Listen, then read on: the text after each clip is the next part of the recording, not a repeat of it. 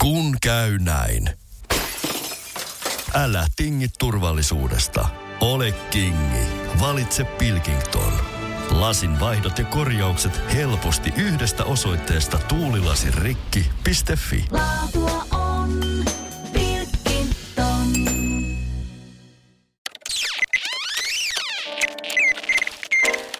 Tervetuloa kuuntelemaan IABn Konversio-optimisti-podcastia. Tämä jakso me tehdään yhdessä Tieto Everyn kanssa ja aiheena on verkkokauppa sekä etenkin verkkokauppamarkkinointi.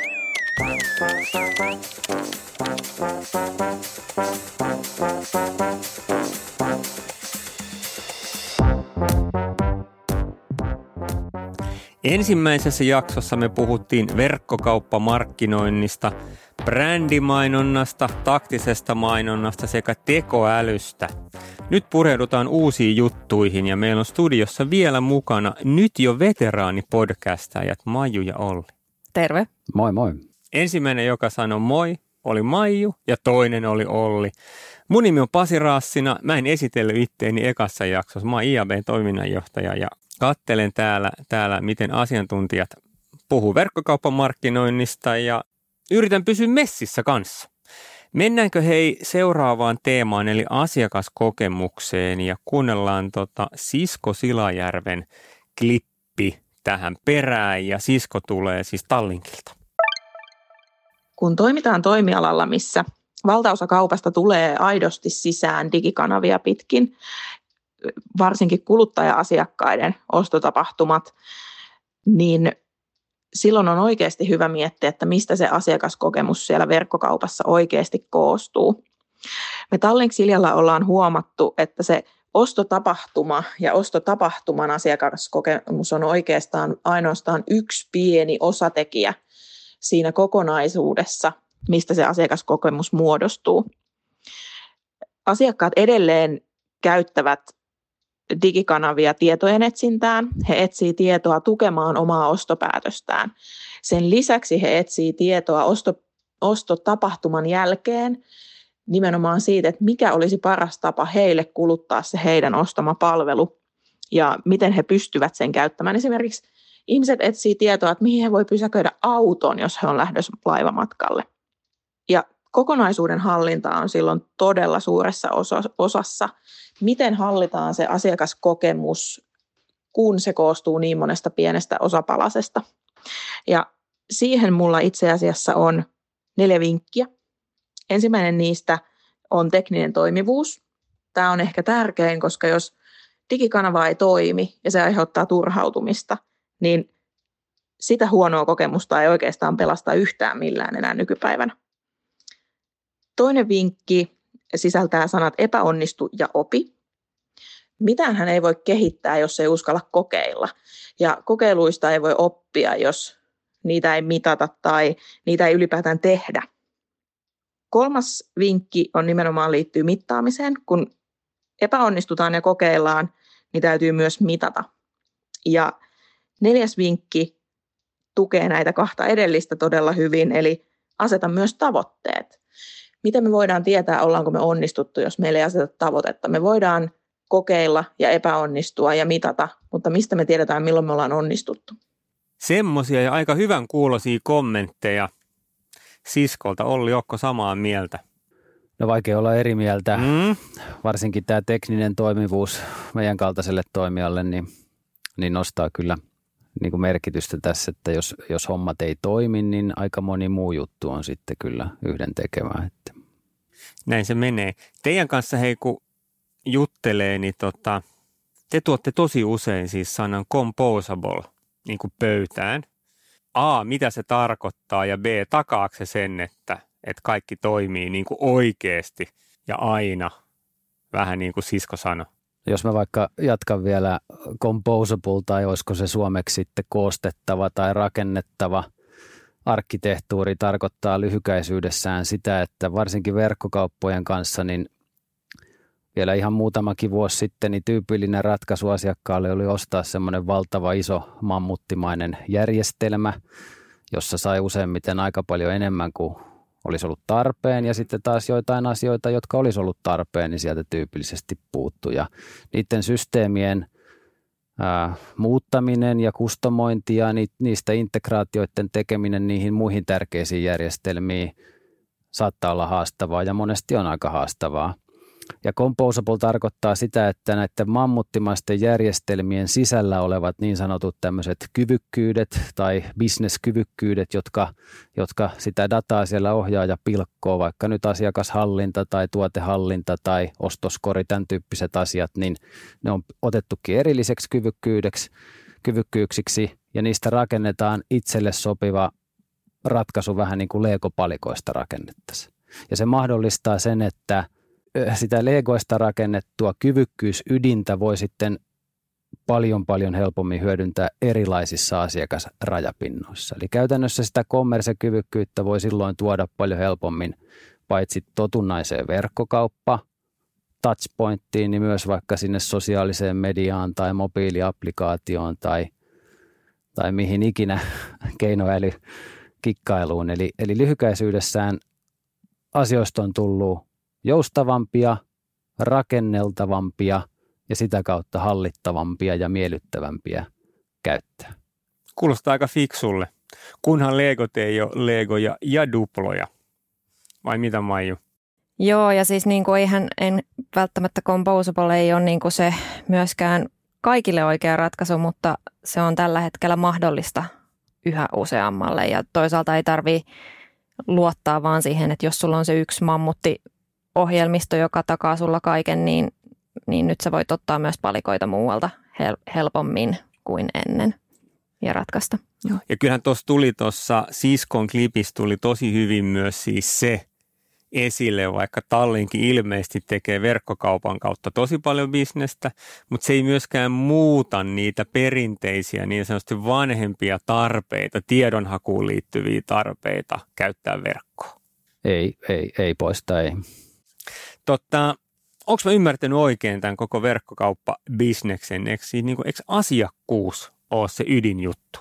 Saaminen ja rakentaminen ja jalostaminen ja aktivointi ja näin poispäin.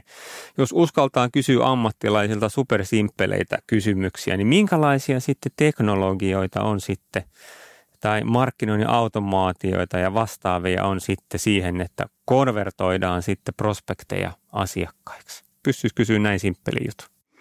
No mä voin ainakin aloittaa vaikka siitä markkinoinnin automaatiotyökaluista, koska ovat niin lähellä omaa sydäntä, mutta siis totta kai keinoja on tosi paljon ja on ollut jo vuosikausia, eli kyllä kaikki lähtee siitä, että ylipäänsä minkälaista dataa se yritys kerää. Toki myöskin se, että kaikkea dataahan sun ei tarvitse kerätä, vaan keräät vaan järkevää dataa ja käytät sitä järkevästi.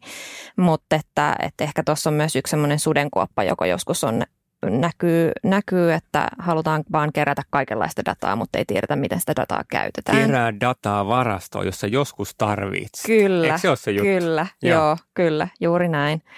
Mutta käytä, käytä fiksua dataa ja, ja myös toisaalta niin kuin läpinäkyvästi asiakkaille, että, että mit, mitä dataa sulla on.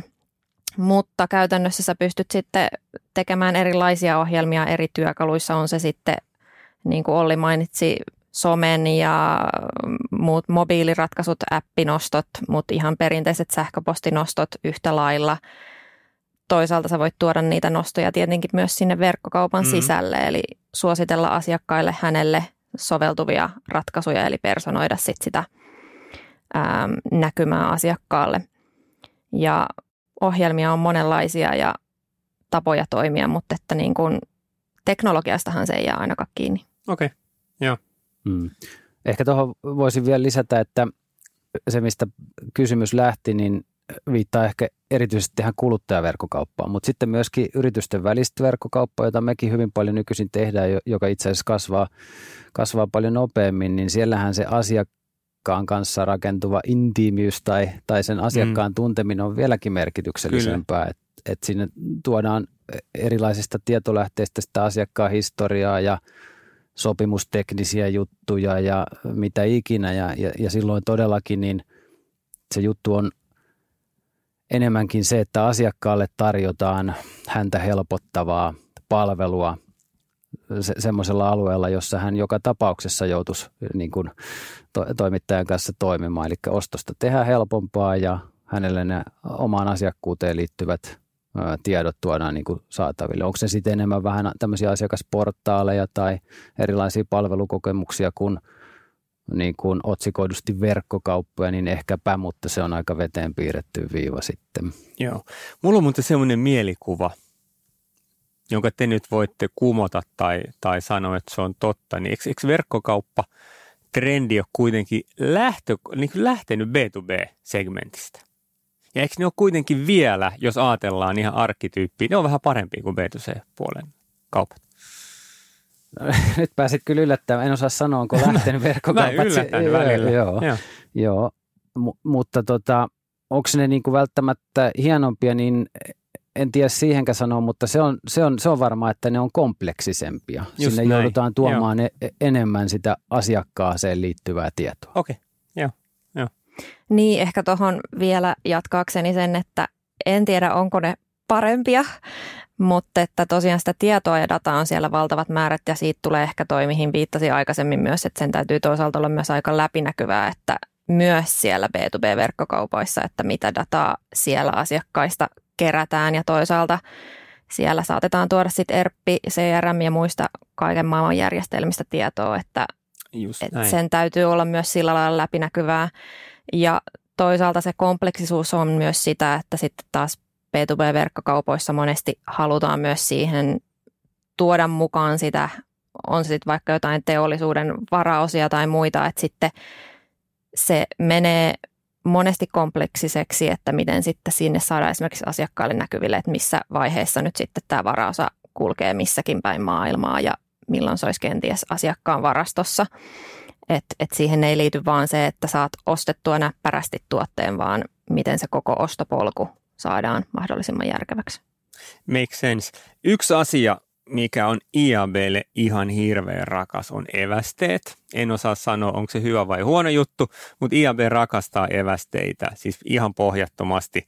Ja tätä, siksi mä haluankin jokaisessa podcastissa vähän hiplata myös evästeitä. Ja nykyisen evästeohjeistuksen mukaan eväste, evästeohjeistus on kiristynyt sitten kautta linjan sitten vaikka koko Euroopassa, niin oikeastaan kaikki evästeet paitsi sitten sellaiset, jotka niin oikeasti takaa, että se saitti toimii. Mutta ajatellaan vaikka analytiikka evästä, niin vaatii suostumusta.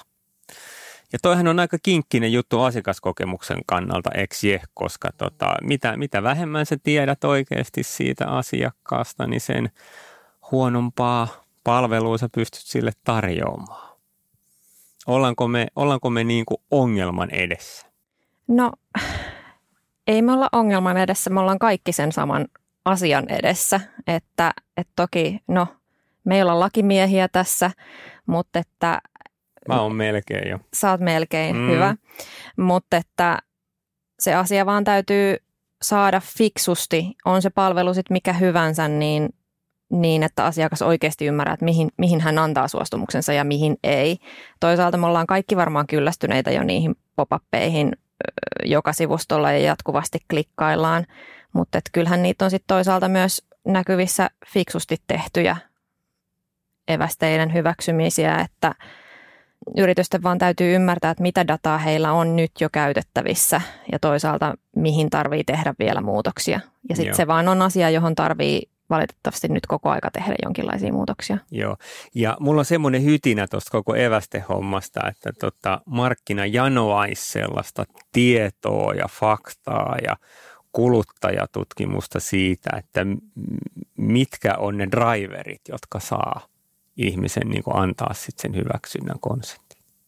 Sen verran sanon ma- Maiju lisätäkseni, että onhan ne hyvä asia. Nehän on kuluttajan, varsinkin kuluttajan siis oikeusturvan takaamiseksi. Että kyllähän me tiedetään paljon historiasta tätä väärinkäyttöä ja näitä lieveilmiöitä, että sen kun muistaa ja musta se on hyvä, että se on kaikille sama, niin kuin vedenpinta nousee tai laskee, niin – se ei niin kuin kilpailuetua romuta tai hyödytä, jos kaikki noudattaa samaa Joo. sääntelyä. Joo, just näin, just näin. Ja ollaan se No ei mennä siihen, mutta tota, se on sitä evoluutiota, jota, näemme sitten digimarkkinassa. Mullakin on pitkä julkaisijakokemus ja tota, puljannut evästeiden kanssa paljon, mutta puhutaan siitä jossain terapiasessiossa ehkä sitten kuitenkin sitten enemmän.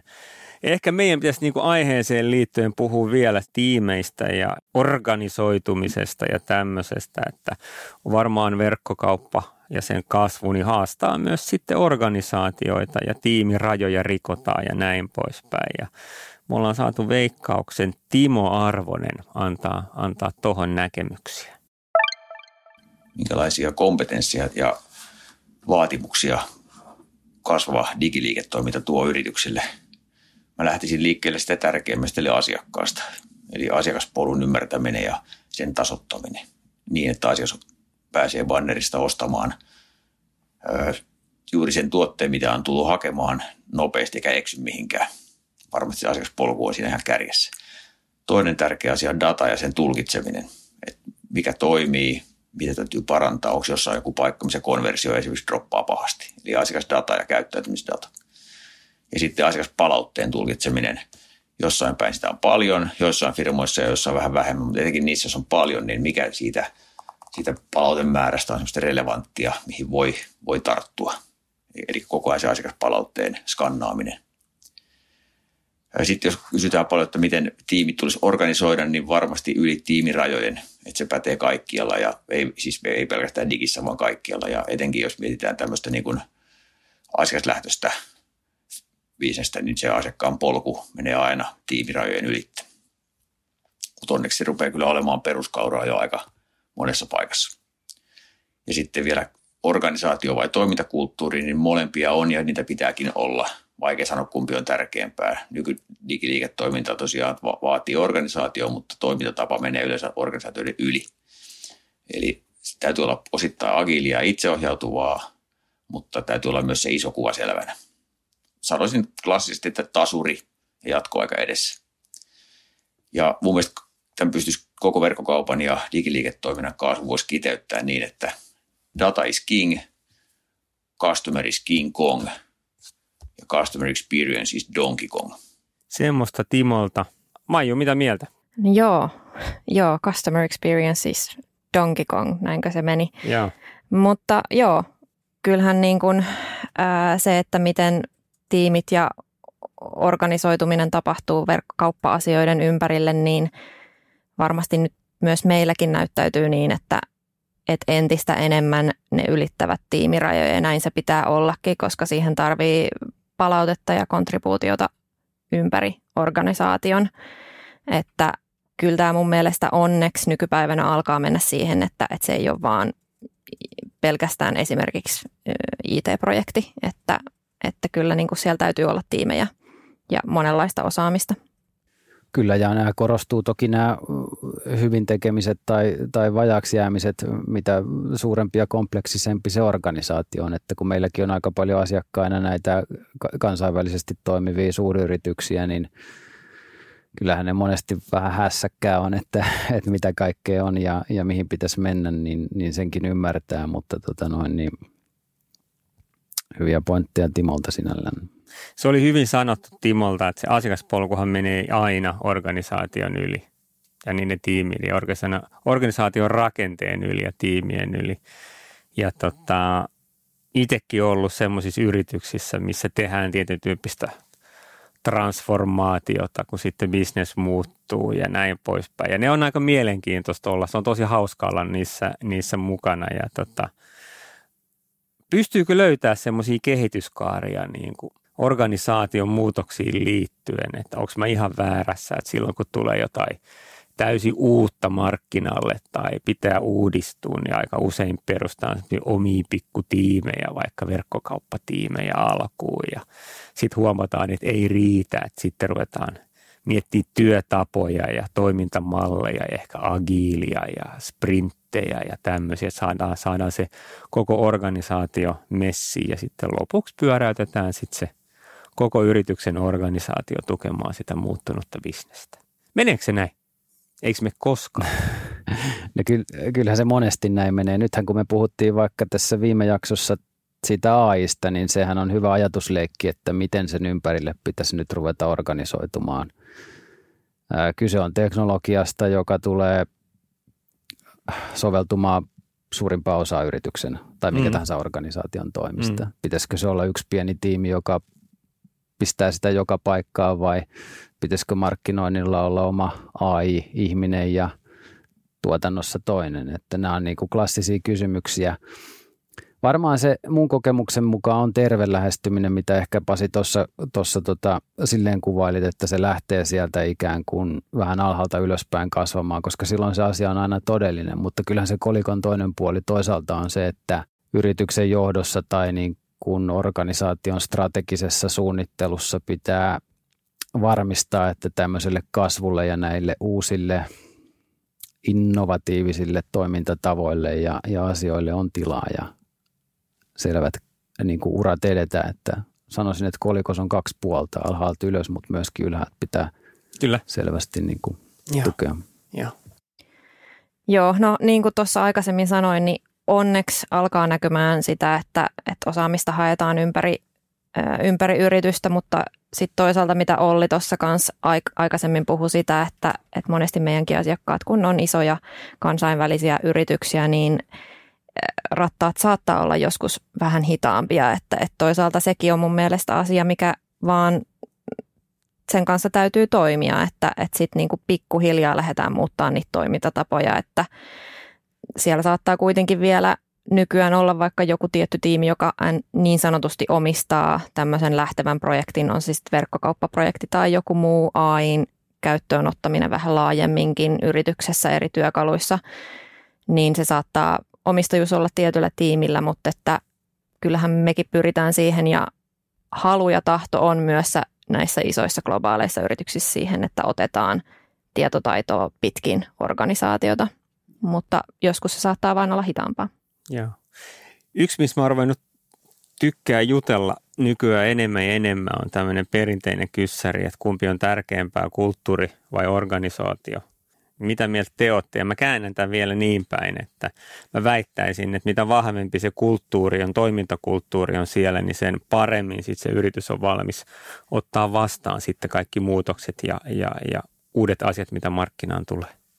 Joo, no mä oon tuossa kyllä sunkaan ihan samaa mieltä. Siis kyllä kulttuuri, sanoisiko, että kulttuuri yliajaa organisaation, mm. jos, jos niin kuin oikeasti se on vahva ja oikealla polulla, että, että toki niin kuin organisaatiomallit ja prosessit sitten toisaalta tukee sitä kulttuurin onnistumista, että en tiedä kumpi tulee ensin vai tarviiko tullakaan, mutta molempien täytyy tukea toisiansa, että, että saadaan asioita edistymään. Mm. Näin se varma, varmaan, varmaan on just, että jos konkreettisemmin tästä puhuu tässä meidän alueella nyt, niin tyypillisestihän se ongelma kai, tai en mä tiedä ongelma, mutta haaste on se, että kun puhutaan näistä teknologiavetoisista projekteista, onko se sitten markkinoinnin automaatio tai verkkokauppa, niin useimmiten ne toteuttavat, siinä implementointivaiheessa toteuttavat ihmiset on siellä it ja useimmiten se budjettikin on vielä siellä it mutta se, mitä ollaan tekemässä, niin se näke, näkemys ja se asiakasymmärrys ja ne liiketoiminnat tulevat tarpeet on sitten siellä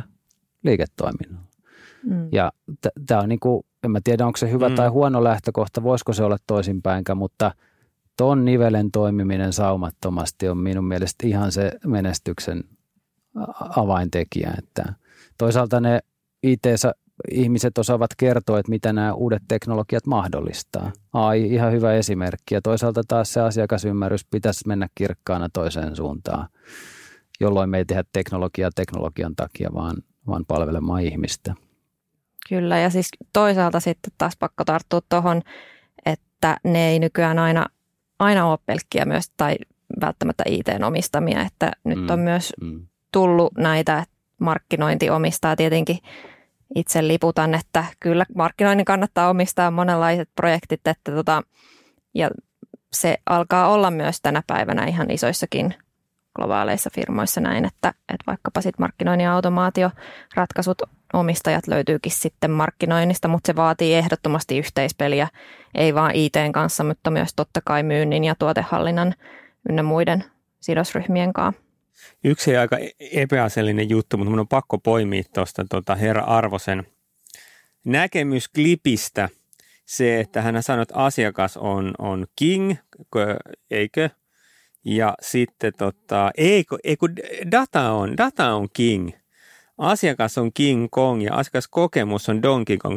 Tarkoittaako Timo, että Donkey Kong on niin kuin kovampi tyyppi kuin King Kong? Tarkoittaako se sitä? Sitä mä jäin kanssa tässä miettimään päällimmäisenä. Kyllä, kyllä mä sanoisin, että se näin on. Niin loogisesti. Mä, mä jäin miettimään, että kuka tai mikä olikaan Donkey Kong. mutta... Se oli siinä pelissä. Niin. Joo. Niin.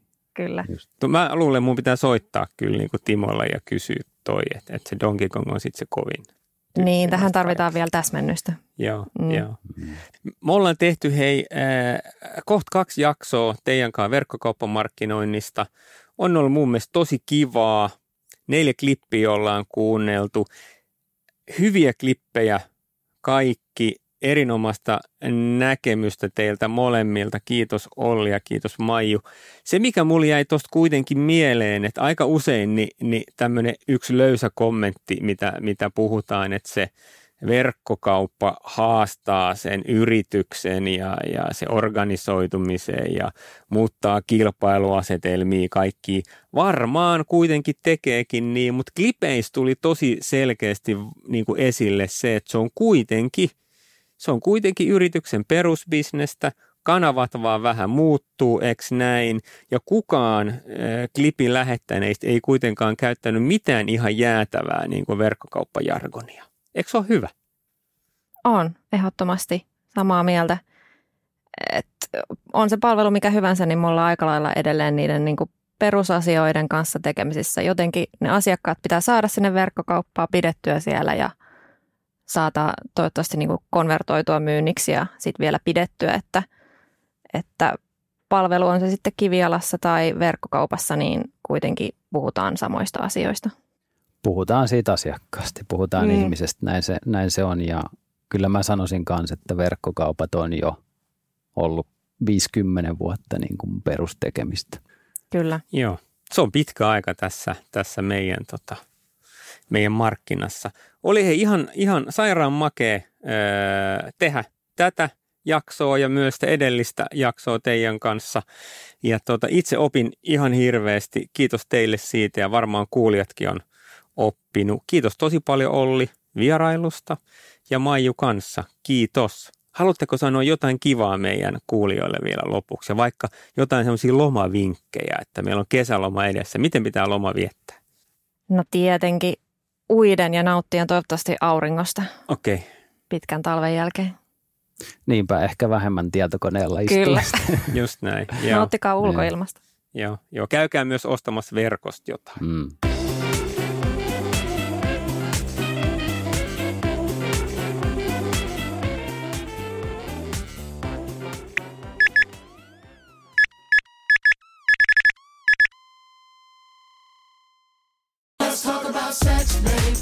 Kosketus vai rajumpi ote? Suuntaa Sinfuliin ja selvitä kumpi on sinun juttusi. Juuri nyt löydät tuotteita sekä hellin hetkiin että rajumpaan menoon. Jopa puoleen hintaan Sinfulin kevätalesta. Katso lisää osoitteessa sinful.fi.